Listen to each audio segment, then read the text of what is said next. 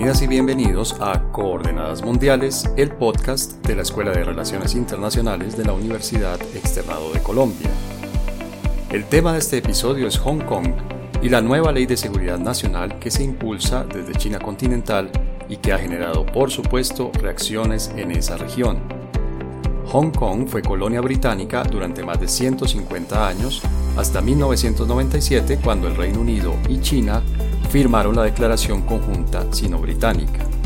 Según ese tratado, Hong Kong tendría un alto grado de autonomía, excepto en asuntos internacionales y de defensa, hasta 2047. Desde entonces, Hong Kong ha sido una región administrativa especial, es decir, es parte de China, pero tiene un estatus particular en lo que se define como un país dos sistemas. Los ciudadanos de Hong Kong tienen derechos, por ejemplo, de expresión y de protesta que no tienen los demás ciudadanos chinos.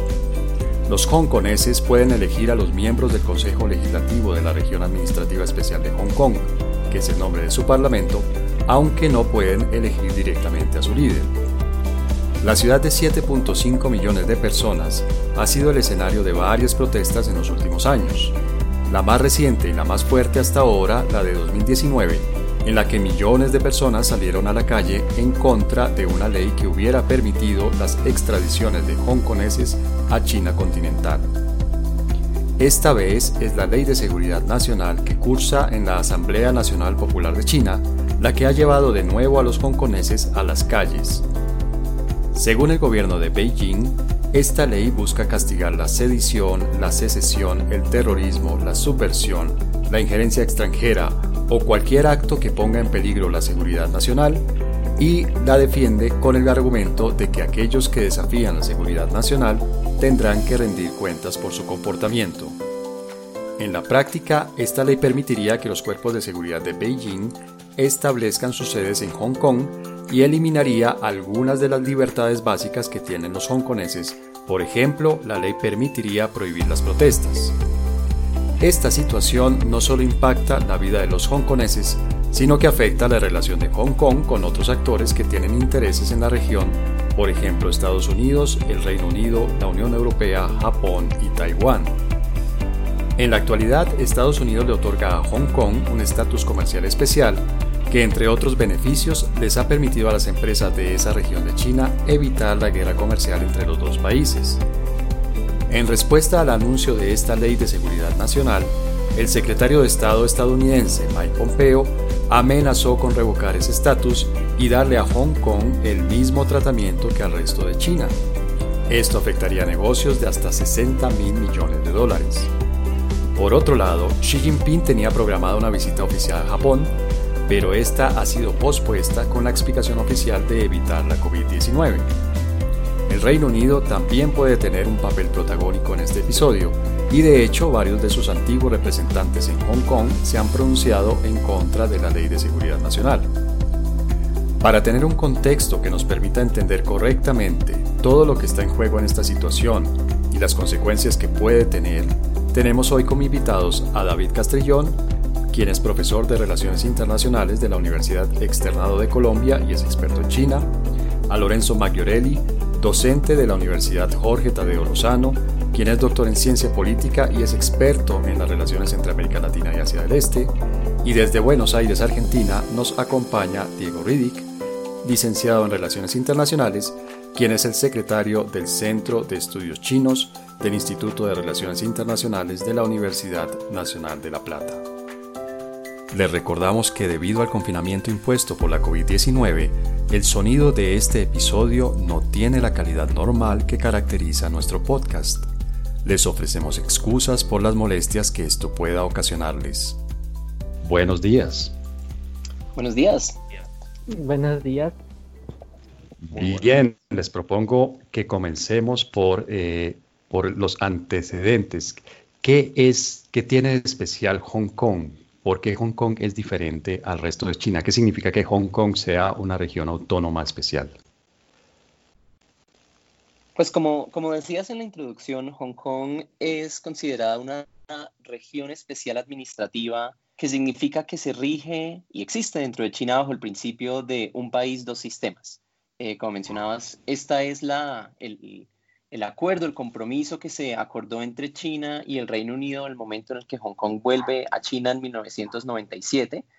En ese momento se considera que al haber sido una colonia británica por casi siglo y medio, entonces Hong Kong, el carácter del Hong Kong es, las reglas, la forma de vida en Hong Kong ya son significativamente diferentes a las de la China continental y por eso debe estar bajo sus propias reglas en muchos sentidos.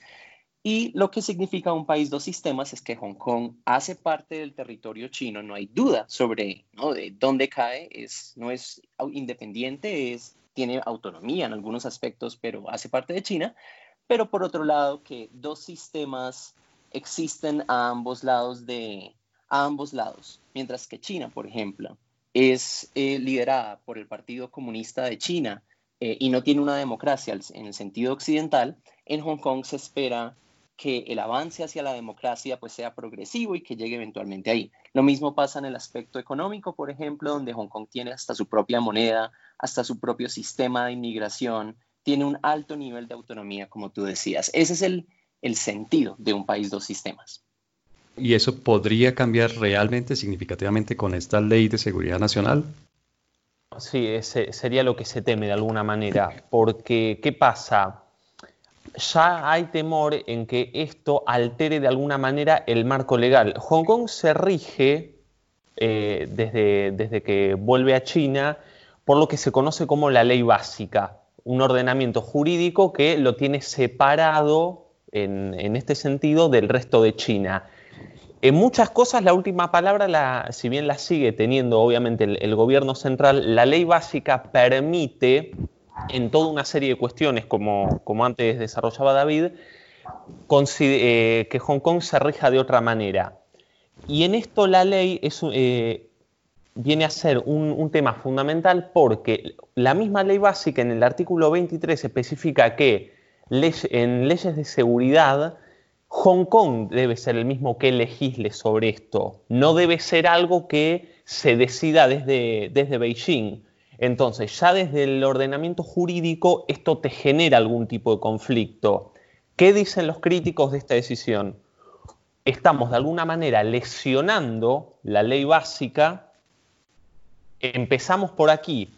¿Qué implica o qué nos asegura que no va a seguir en otro, en otro orden de cosas? Y donde más se teme obviamente es en lo que es el estatus económico de Hong Kong, donde obviamente hay es una plaza financiera importantísima que no solo recibe servicios, eh, transacciones desde cualquier país del exterior, sino mismo desde China continental.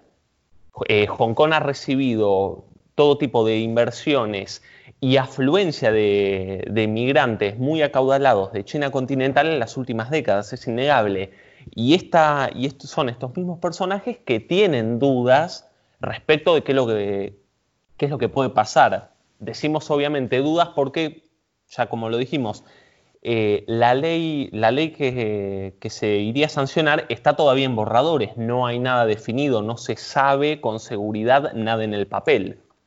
Lorenzo, uno podría hacer un paralelo o puede uno de alguna manera explicar lo que sucede en Hong Kong y relacionarlo con Taiwán, que es otra región de China que no es totalmente independiente, pero sí lo es, o, realmente son realidades muy diferentes? Mm, bueno, son realidades bastante diferentes bajo muchos aspectos, pero eh, principalmente eh, el tema de un país, dos sistemas eh, en Hong Kong sí está implementado. En Taiwán claramente no, no está funcionando de esta misma manera porque el gobierno de de Taiwán eh, es un gobierno que no reconoce el gobierno de Beijing, entonces no puede eh, compararse las dos cuestiones. De hecho, el presidente Xi Jinping lo que propone para Taiwán es eh, el mismo sistema, que Taiwán reconozca el gobierno de Beijing y que se vuelva a unificar el país, pero claramente los taiwaneses, o por lo menos la mayoría de los taiwaneses, porque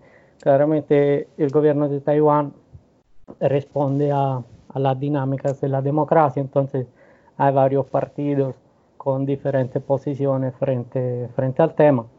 pero el ejemplo de Hong Kong y viendo cómo, cómo se está desarrollando la dinámica de un país dos sistemas, se está en cierta medida asustando a los taiwaneses eh, en el sentido que este sistema no garantiza de verdad la autonomía, no garantiza de verdad las libertades de los ciudadanos de Hong Kong, por lo tanto no quieren que se aplique el mismo sistema a Taiwán.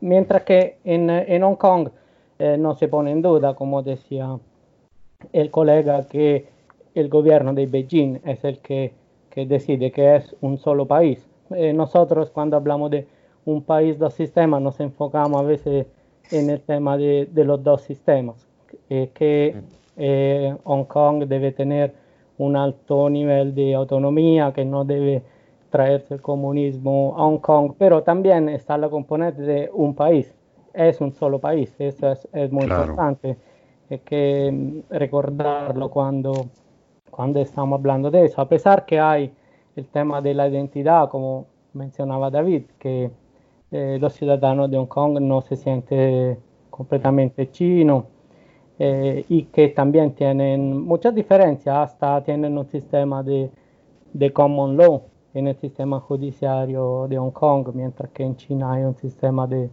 de civil law.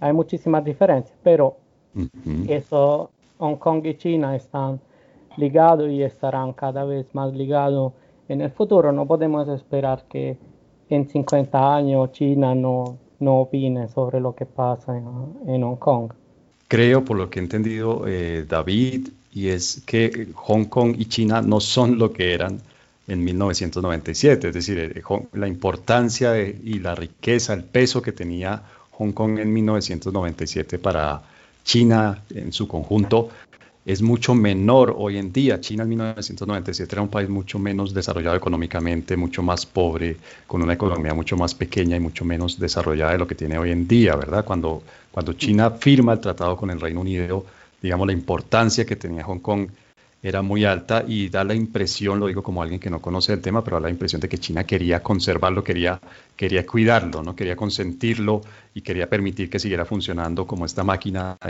de producir riqueza, que es Hong Kong, la tercera, es la tercera bolsa de valores en el mundo, ¿no? Después de, de, Nueva York y de Londres, es la tercera bolsa de valores más importante en el mundo. ¿Por qué ahora, David? ¿Cómo era la situación en ese momento y por qué ahora? ¿Qué pasa ahora que China está tratando de limitar, digamos, esa autonomía? Sí, voy a, voy a querer acá tratar de, de decir varias cosas rápido. Eh, primero, tienes toda la razón, Hong Kong ha cambiado dentro de China porque en 1997, cuando regresa Hong Kong al país, representaba 18,4% de toda la economía, casi el 20%, pero ya para el 2017 eso había caído al 2,8%. Hong Kong antes era indispensable como puerta de entrada al mundo, como fuente de inversión para China, entre muchas otras cosas. Hoy Hong Kong es otra ciudad más. De hecho, las grandes innovaciones se están dando en otras ciudades de China como es la zona de libre comercio de Shanghai o el puerto de libre comercio que se está creando en la provincia de Hainan. En ese sentido, si Hong Kong decide arder, porque las personas están quemando a su territorio, los chinos pues ya no se preocupan de la misma manera en lo que lo hacían antes, que no es decir que no importe Hong Kong, pero que importa menos. Eh, ahora, en cuanto a la pregunta de por qué esto está pasando ahora, eh, está pasando por, por, por varias razones, yo resaltaría dos. Primero, los eventos del año pasado, las protestas del año pasado que son vistas, son interpretadas por el gobierno eh, central como precisamente una amenaza a la integridad, a la soberanía china. Los chinos vieron las protestas que se dieron el año pasado, no las grandes protestas, no los millones de manifestantes en contra de la, de la enmienda a la ley de extradición, sino más bien los pequeños grupos de personas violentas que estaban haciendo bombas en universidades y estaban atacando tanto a la fuerza pública como a los mismos ciudadanos hongkoneses. Y es a eso a lo que China responde, porque la economía hongkonesa el año pasado colapsó, creció o se contrayó en 1,2% cuando, cuando en el 2018 crecía en 3,05%. Ahí también está la guerra comercial, pero ciertamente las protestas fueron las protestas. Claro, las protestas pasan factura. Sí, claro. Y eso, eso a quién afecta más, no a China, no a Beijing, sino al hongkonés promedio, muchos de los cuales sí apoyan esta, esta ley. Se está firmando en este momento una petición y ya las firmas han superado los dos millones, las dos millones. hay más de dos millones de firmas de hongkoneses diciendo queremos esta ley de seguridad nacional. Dos millones, dos millones en una población total de siete y medio millones de personas. Ocho, sí, sí, sí, exactamente. Entonces, pues, bueno, habría que revisar quién está firmando. Se dice que muchos ni siquiera son hongkoneses, sino chinos continentales. Hay que ver.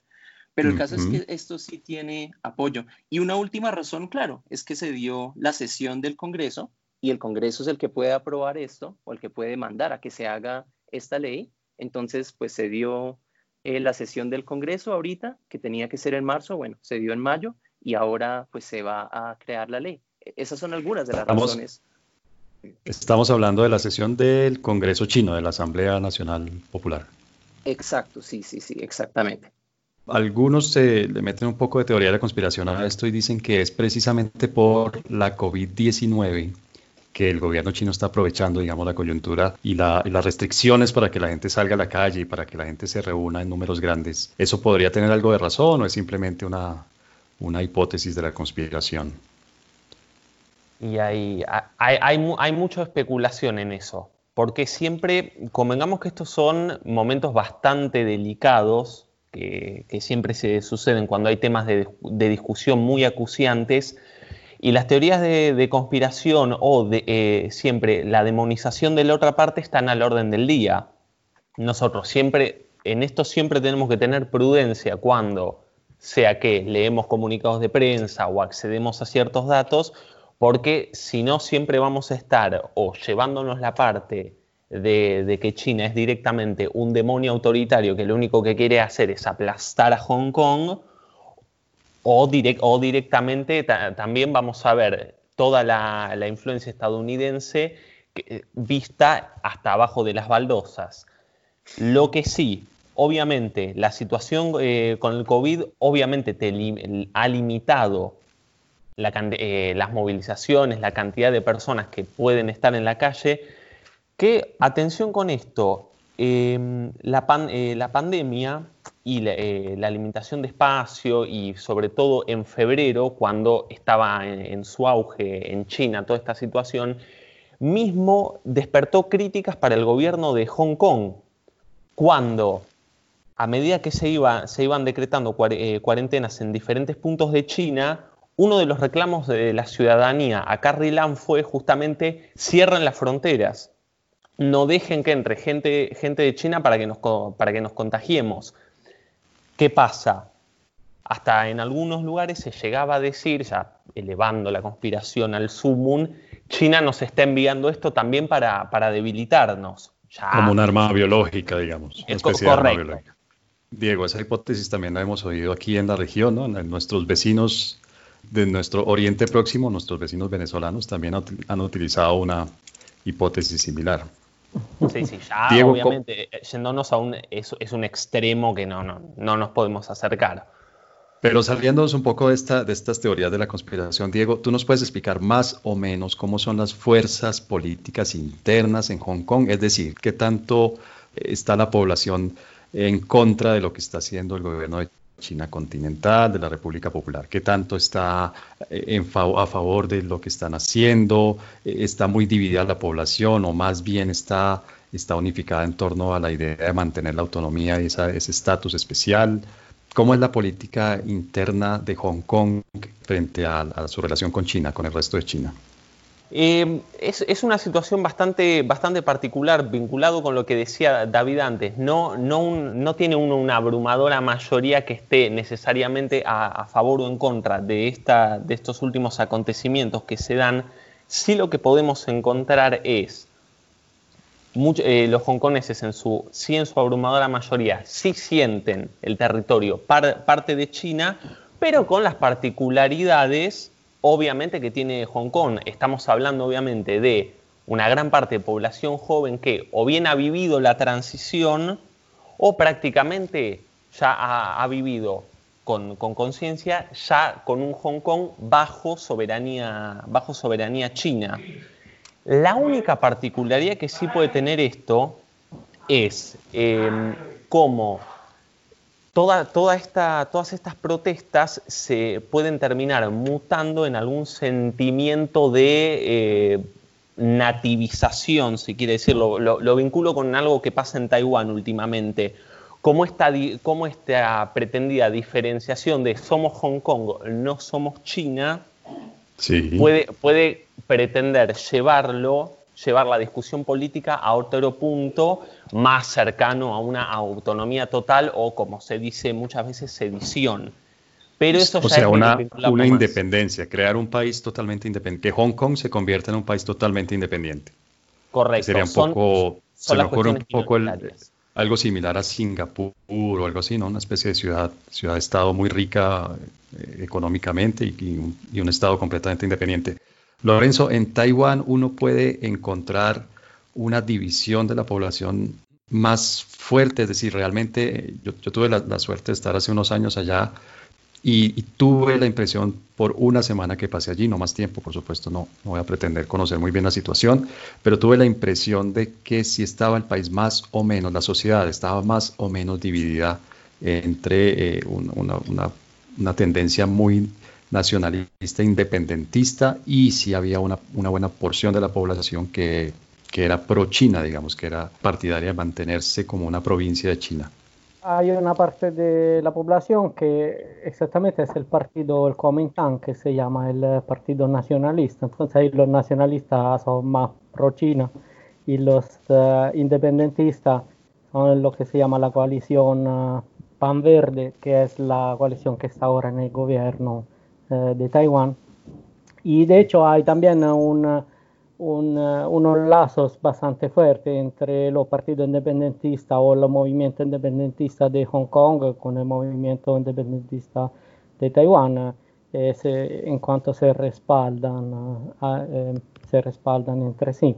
pero, repito, la situación es bastante diferente. Primero, el nivel de, de, relación que hay entre Taiwán y China sí, más bien es, es fuerte económicamente, pero Taiwán es, un, es una isla eh, que mm, es en cierto, una cierta medida una economía fuerte, es eh, la economía número 20 del mundo, tiene los recursos, tiene el apoyo de Estados Unidos, tiene una, una gran cantidad de factores que aunque mm, no llega a declarar la independencia, sí garantizan una plena autonomía del gobierno de Beijing, mientras que en Hong Kong la, la situación es completamente diferente. Hay una relación simbiótica entre China y Hong Kong que comienza desde antes de 1997, comienza con la política de las puertas abiertas de 1978, las reformas que hace Deng Xiaoping que han completamente cambiado toda la estructura de negocio industrial de, de Hong Kong. Entonces han vinculado de manera muy estrecha eh, el Hong Kong con la, con la tierra firme, con la mainland, con China, eh, mainland China. Eh, ¿En qué sentido? Antes de 1968 Hong Kong eh, vivía separado de China, había una eh, proyección de, de, Hong Kong hacia el resto del mundo como un puerto de contenedores, como una base de manufactura, todo eh, internacionalizado y votado a la exportación. O sea que no había muchas relaciones entre Hong Kong y China continental. Hong Kong estaba volcado hacia el mundo, pero no hacia China, le daba un poco la espalda a China. Exactamente, porque China estaba, estaba cerrado. Eh, desde, desde Mao Zedong hasta la reforma que se llama como reforma y apertura del presidente Deng Xiaoping. Entonces, desde 1968 comienza esta simbiosis de Hong Kong y China. y China comienza a utilizar el puerto de Hong Kong. Se, la empresa china comienzan a, a utilizar esa red global que tenían las empresas taiwanesas tenían eh, gerentes, tenían eh, personas muy, muy educadas en Hong Kong que pudieran ayudar el desarrollo de las empresas. Chinas, tenían la red financiera, tenían la capacidad de reexportar los productos, los productos chinos en el resto del mundo. Y a la vez China también ofrecía a Hong Kong toda su fuerza de trabajo, toda una cantidad sin límites de trabajadores que China podía ofrecer para las empresas de Hong Kong, una gran cantidad de recursos, la tierra, la tierra porque Hong Kong no, no tiene espacio, entonces todas las empresas manufactureras chinas eh, de Hong Kong se movieron a China para su producción y crecientemente también la importancia del mercado del, del mercado de consumidores de, de China sí. para los productos de Hong Kong. Entonces, en los últimos 30, 40 años, esas economías son uh, inseparables, no se puede concebir, este es un punto que para el tema de la independencia de Hong Kong, no se puede separar Hong Kong de China. Eh, ¿Quién va a ofrecer las oportunidades para los jóvenes de Hong Kong? Eh, solo China puede ofrecerlo las infraestructuras, claro. los, los, recursos, quién puede eh, volver a Hong Kong o mantener a, eh, que Hong Kong sea un centro de negocio, un centro financiero, un centro de, claro. de comercio. Solamente China no, no tiene alternativa. Incluso físicamente, en los últimos años se construyó un puente desde China continental a Hong Kong, ¿no? ¿Verdad? Hong Kong, buena parte del territorio de Hong Kong es una isla. Sí, de hecho, esa isla, eso nace en el contexto de la, de la guerra del opio. No quiero volver demasiado en la historia, pero sí. es donde lo, los piratas que comerciaban el opio se escondían para comerciar el opio en, en, los periodos en que el imperio chino tenía prohibido el comercio del opio. Entonces, desde Hong Kong sí. se mantenía esa red ilegal. Está en la desembocadura de, del río Perla, que es uno de los ríos importantes, donde está la ciudad de Guangzhou, que es la Cantón, sería la ciudad principal de, okay. de, la región. Al otro lado del río, que es grande, es como, como el río de la Plata, es muy, yeah. muy ancho. Entonces, al otro yeah. lado del río está Macao. Eh, y para conectarlo hicieron un puente de más de 50 kilómetros y una inversión grandísima de billones de, dólares por parte de China que me imagino que eso además de la importancia económica que tiene, tiene una importancia también política, es decir, está, está unido ahora físicamente con China, ¿no? Pues, un puente, por un puente no solamente transitan mercancías, sino también, por ejemplo, eventualmente podrían transitar tropas o equipos militares. Bien, en estos minutos que nos quedan, yo quisiera, por favor, que me dieran su opinión sobre qué consecuencias puede traer esto que está sucediendo en la relación de Hong Kong y del resto de China con otros países. ¿Qué consecuencias puede traer esto en las relaciones internacionales de China, por ejemplo, con Estados Unidos, con Japón, con eh, Europa vista pues, con, como países individuales, pero también con la Unión Europea? ¿Qué, qué consecuencias puede traer esto en las relaciones entre Taiwán y China? Pues la, la reacción de Estados Unidos ha sido contundente Muchas personas pensaban que se iba a quedar un poco en la retórica, pero sí se ha visto acción.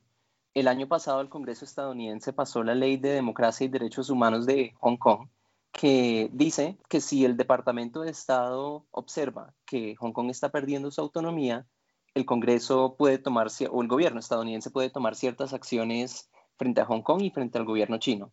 Eso precisamente hizo el secretario de Estado Mike Pompeo, eh, hace unas semanas, dijo que Hong Kong estaba perdiendo su autonomía. Inmediatamente salió Trump a, tomar algunas decisiones.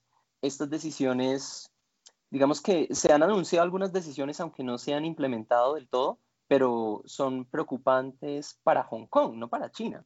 Eh, por ejemplo, se ha amenazado con quitarle el estatus especial del que goza Hong Kong en asuntos comerciales la relación comercial Hong Kong-Estados Unidos es diferente a la, relación comercial China-continental-Estados eh, Unidos. Por ejemplo, la guerra comercial aplica para China continental, pero no, pero no para Hong Kong.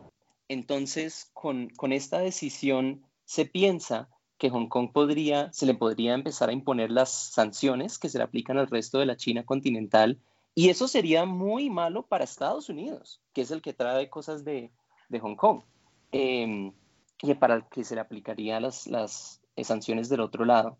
Eh, también Estados Unidos ha amenazado con imponerle sanciones a funcionarios chinos. Eso todavía no se sabe cómo se vería, pero se ha, eh, se ha hecho la amenaza.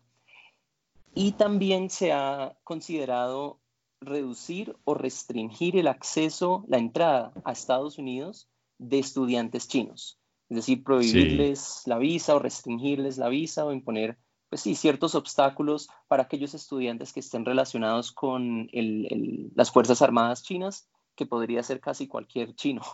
Entonces, eh, Estados Unidos ha, reaccionado de esa manera, pero lo que yo destacaría de esta situación son dos cosas cortas. Primero, el que pierde de todas estas decisiones por parte de Estados Unidos es Hong Kong, que supongo que es al que Estados Unidos querría proteger. Entonces resulta totalmente contradictorio que Estados Unidos quiera proteger a Hong Kong hiriendo a Hong Kong, porque ciertamente a Beijing le, resbala, por decirlo así. Eh, eso entonces, pues sí, sale, resulta muy trágico. Eh, lo segundo que destacaría es que esto se convierte entonces en una pieza dentro de la competencia entre Estados Unidos y China y se vuelve parte de la retórica en la, en la contienda presidencial. Trump quiere mostrarse como el más fuerte contra China. Biden también lo está, está tratando de hacerlo. El, candidato demócrata Joe Biden también lo quiere hacer. Entonces, de nuevo, resulta trágico porque Hong Kong se vuelve una pieza en un ajedrez eh, con el que juega Estados Unidos. Y en un ajedrez electoral en este momento, en el proceso electoral interno de Estados Unidos. Exactamente, y eso me lleva a mi última eh, idea, y es que en ese sentido, pues a, Estados Unidos no le importa lo que pase en Hong Kong, si al final puede llegar a un acuerdo o a una situación que le convenga y dejar a Hong Kong de lado, pues creo que lo haría. Eh, y entonces, pues de, nuevo los que resultan perdiendo, supongo, son los hongkongeses. Claro. Diego, ¿qué consecuencias puede traer esto que está sucediendo para las relaciones internacionales de China? ¿Qué puede pasar? La verdad es que eh, con, esto primero que nada hay que ver cómo se sigue redactando la ley. Hoy, por hoy, más allá de unos cimbronazos en, lo que serían en cuanto a declaraciones y otras cosas, es muy difícil determinarlo. Yo lo que sí te podría decir, por ejemplo, David recién nos habló del caso de Estados Unidos. En cuanto a Europa, en general, fuera de unas reuniones de consulta, esto no ha pasado. Sí, quizás en el caso particular de Gran Bretaña, más allá de algunas declaraciones del gobierno, sí podría hasta cierto punto afectar, eh, afectar el estatus de eh, parte de la población de Hong Kong que puede, que puede acceder a visas del gobierno británico. Se declaró la... una especie de ciudadanía, es una especie de ciudadanía sui generis, ¿no? De los hongkoneses serían una especie de ciudadanos sui generis del Reino Unido. correcto, Correcto, está, esta idea de a, una determinada cantidad de hongkoneses que, pueden tener acceso a esta visa, se habla de hasta 300.000, los periodos de visado en, Gran Bretaña, que tienen un máximo de seis meses, extendérselos a 12 como un paso previo a la ciudadanía completa. Después, en particular, en, las relaciones en general de China con diversos actores, a, título personal creo que difícilmente pueda, puede afectar las dinámicas que se están dando porque transitan por otra vía directamente. Claro, claro que sí. Relativamente a Taiwán, también Taiwán ofreció lo mismo que Gran Bretaña, la posibilidad de, entre comillas, tener unos refugiados de Hong Kong que se desplacen a, a Taiwán. Pero quisiera mm, mencionar rápidamente, eh, de momento que yo soy de Roma, las relaciones de mm, cómo esto afectaría las relaciones de China con la Santa Sede, que es un tema que a veces, eh, como somos de países católicos, por lo menos Italia, pero también Colombia, Argentina, de muchos católicos, un tema creo interesante, del momento que eh, la Santa Sede está en un proceso de negociación con China con respecto a, eh, a la religión católica el desarrollo del catolicismo en, eh, en China.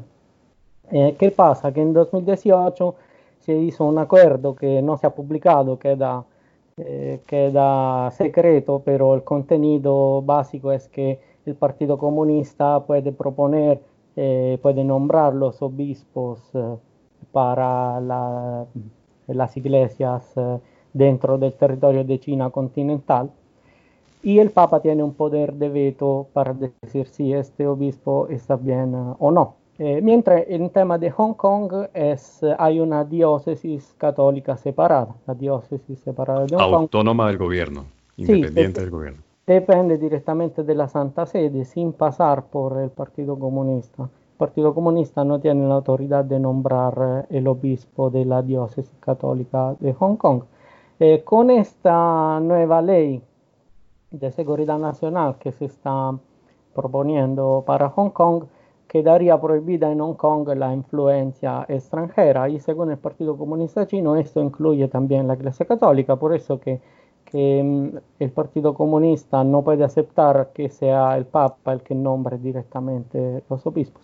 Con esta nueva ley los católicos de Hong Kong están preocupados porque de esta manera el, el, Partido Comunista llegaría a tener una influencia mucho mayor dentro del catolicismo en Hong Kong y esto paradójicamente podría ser un obstáculo también para que sigan estas negociaciones entre la Santa Sede y, y, Beijing, porque seguramente los católicos de Hong Kong van a utilizar este argumento en contra de la, de la aprobación de, de restricciones o del aumento de la influencia de Beijing eh, en Hong Kong. Bien, les agradezco mucho su participación, les agradezco por supuesto que nos hayan explicado un tema que es eh, lejano y es difícil de entender. Eh, la verdad ha sido muy, muy, muy clarificador esto que ustedes nos han explicado y que el contexto que nos han dado además de lo que está sucediendo en Hong Kong, de la importancia que tiene y de las consecuencias que puede tener para China continental, para el propio Hong Kong, para Taiwán y para otros países que tienen intereses en la zona. De nuevo, pues eh, muchas gracias y espero que podamos hablar pronto de este mismo tema o de otros temas de una zona del mundo que por supuesto está siendo protagonista de lo que sucede en las relaciones internacionales y en la política exterior. Muchas, muchas gracias. Gracias, César. Gracias. Gracias, César.